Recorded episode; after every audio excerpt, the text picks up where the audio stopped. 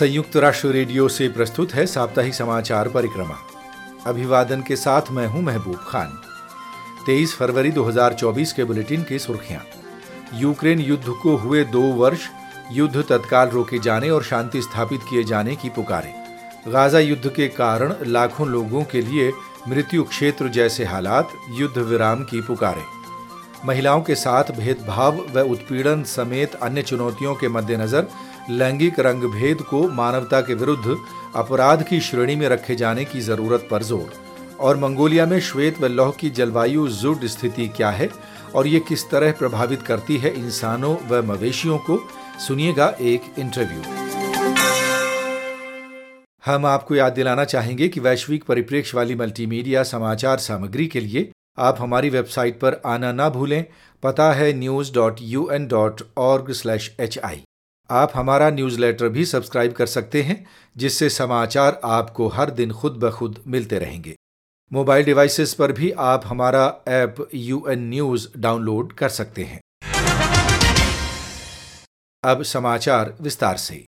संयुक्त राष्ट्र महासचिव अंतोनियो गुटेरेश ने यूक्रेन की संप्रभुता, स्वतंत्रता, एकता और क्षेत्रीय अखंडता का सम्मान करने की मूलभूत आवश्यकता पर ज़ोर दिया है।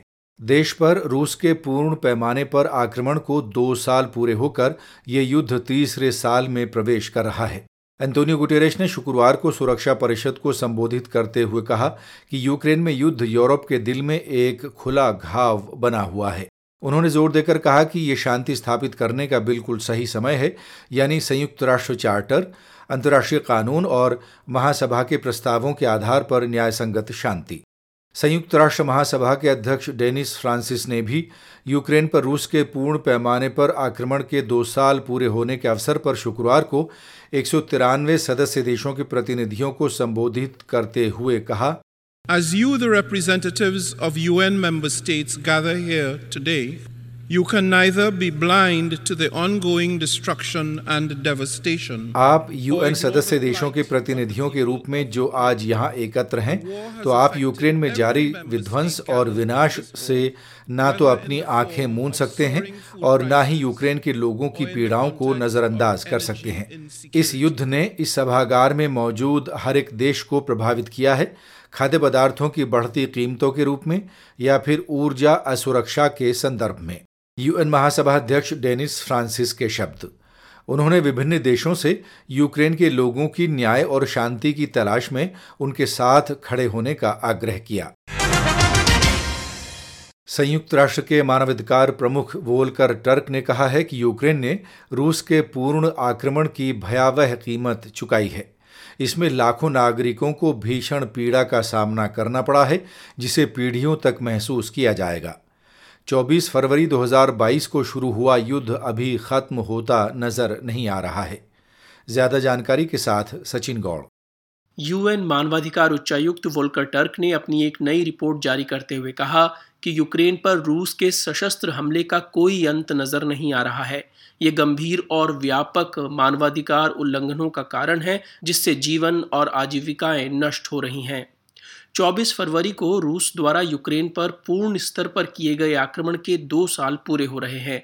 साथ ही यूक्रेन के स्वायत्त गणराज्य क्राइमिया और सेवेस्तोपोल शहर पर अवैध रूप से रूसी कब्जे के भी 10 साल पूरे हो गए हैं। यूक्रेन में संयुक्त राष्ट्र मानवाधिकार निगरानी मिशन के अनुसार अब तक तीस हज़ार से अधिक लोगों के हताहत होने की पुष्टि हुई है।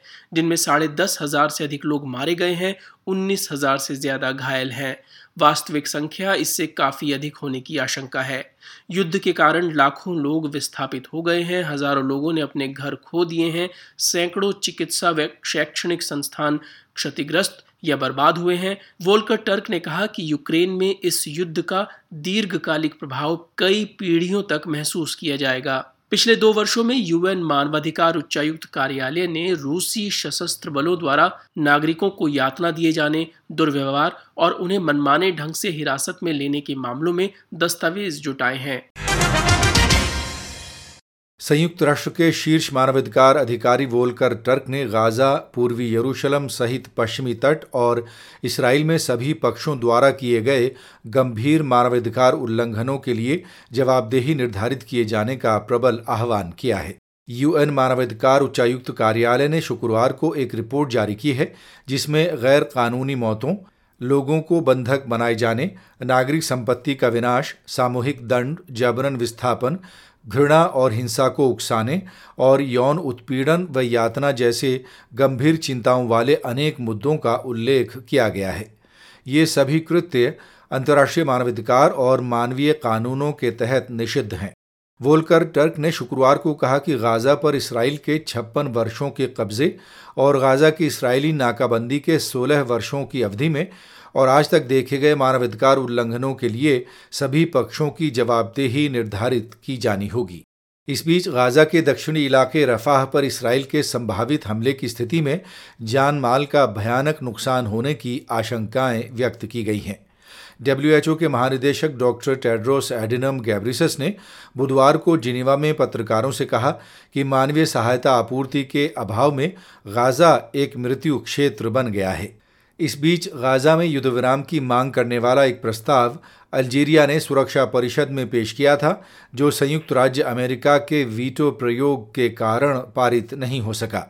उधर फिलिस्तीनियों के लिए यूएन सहायता एजेंसी यूएनआरडब्ल्यूए के प्रमुख फिलिपे लजारिनी ने यूएन महासभा अध्यक्ष को एक पत्र लिखकर कहा है कि ये एजेंसी इसराइल के व्यापक गतिरोध और दानदाता देशों द्वारा धन सहायता रोके जाने के बीच अपने विघटन के कगार पर पहुँच गई है। मध्य पूर्व के बारे में विस्तृत कवरेज देखने के लिए आप हमारी वेबसाइट पर अवश्य आएँ। पता है news dot U N dot org slash H I संयुक्त राष्ट्र के स्वतंत्र मानवाधिकार विशेषज्ञों ने कहा है कि महिलाओं के साथ भेदभाव व उत्पीड़न समेत अन्य चुनौतियों के मद्देनज़र लैंगिक रंगभेद को मानवता के विरुद्ध अपराध की श्रेणी में रखे जाने की ज़रूरत है। इस क्रम में उन्होंने अफ़गानिस्तान में महिलाओं व लड़कियों की स्थिति और उनके मानवाधिकारों के लिए उपजे संकट का विशेष रूप से उल्लेख किया है। कुछ और जानकारी के साथ अंशु शर्मा। यूएन विशेषज्ञों के समूह ने मंगलवार को जारी अपने एक वक्तव्य में कहा कि लैंगिक रंगभेद केवल एक कागज़ी संभावना या कोई कानूनी विचार नहीं है, बल्कि ये एक वास्तविक खतरा है। महिलाओं व लड़कियों के विरुद्ध भेदभाव पर वर्किंग समूह की सदस्यों ने बताया कि यह एक ऐसी वास्तविकता है जिसे अंतर्राष्ट्रीय कानून में स्पष्ट तौर पर व्यवस्थित व औपचारिक रूप से जगह नहीं दी गई है। उनका मानना है कि लैंगिक रंगभेद को मानवता के विरुद्ध अपराध के तौर पर चिन्हित किया जाना अंतर्राष्ट्रीय समुदाय द्वारा उठाया गया एक ऐसा कदम होगा जिसकी लंबे समय से प्रतीक्षा थी। उन्होंने अफ़गानिस्तान का उल्लेख करते हुए सचेत किया कि तालिबान के आधिकारिक आदेश, नीतियाँ व प्रथाएँ, भेदभाव, दमन और महिलाओं व लड़कियों पर दबदबा बनाए रखने की संस्थागत प्रणाली को प्रदर्शित करते हैं और इसे लैंगिक रंग भेद की श्रेणी में रखा जा सकता है। स्वतंत्र मानवाधिकार विशेषज्ञों के अनुसार तालिबान का शासन यह दर्शाता है कि अंतर्राष्ट्रीय कानून में लैंगिक रंगभेद को व्यवस्थित व औपचारिक रूप से जगह देनी कितनी ज़रूरी है। मंगोलिया में चरम मौसम की श्वेत व लौह जुड स्थिति गंभीर स्तर पर पहुँच गई है, जिसने देश के 90 प्रतिशत से अधिक हिस्से को अपनी चपेट में ले लिया है और मवेशियों को चारे की भारी किल्लत के जोखिम का सामना करना पड़ रहा है। सर्द मौसम की जुड स्थिति तब उत्पन्न होती है जब ज़मीनी सतह पर बर्फ़ की भारी चादर जम जाती है, जो पशुओं को चारे तक या पर्याप्त घास तक पहुँचने से रोक देती है। यूएन न्यूज़ के विभू मिश्र ने संयुक्त राष्ट्र के एशिया प्रशांत आर्थिक सामाजिक आयोग यूएन एस्केप में आपदा न्यूनीकरण और जुड परिस्थिति मामलों के प्रमुख संजय श्रीवास्तव से बात करके इस आपदा और इसके प्रभावों के बारे में और जानकारी हासिल की। ये अपने आप में एक बहुत ही यूनिक और मंगोलिया स्पेसिफिक डिजास्टर मंगोलिया एक ऐसे ज्योग्राफिकल लोकेशन पे देश है, जहाँ पे बहुत ज़्यादा विंटर होता है हाई लेटीट्यूड कंट्री बहुत ज़्यादा समर होता है। इसके वजह से ये एक स्लो ऑनसेट क्रीपिंग डिजास्टर है। आपको पता ही नहीं चलेगा, आहिस्ता आहिस्ता ये आगे बढ़ता है, जिसकी वजह से सूखा पड़ेगा ड्राउट आएगा। उसके बाद विंटर होगा एक्सट्रीमली हेवी रेनफॉल होगा और बहुत ही लो टेम्परेचर तो ये एक असाधारण घटना है। इस इंटरव्यू का विस्तृत संस्करण हमारी वेबसाइट पर सुना जा सकता है।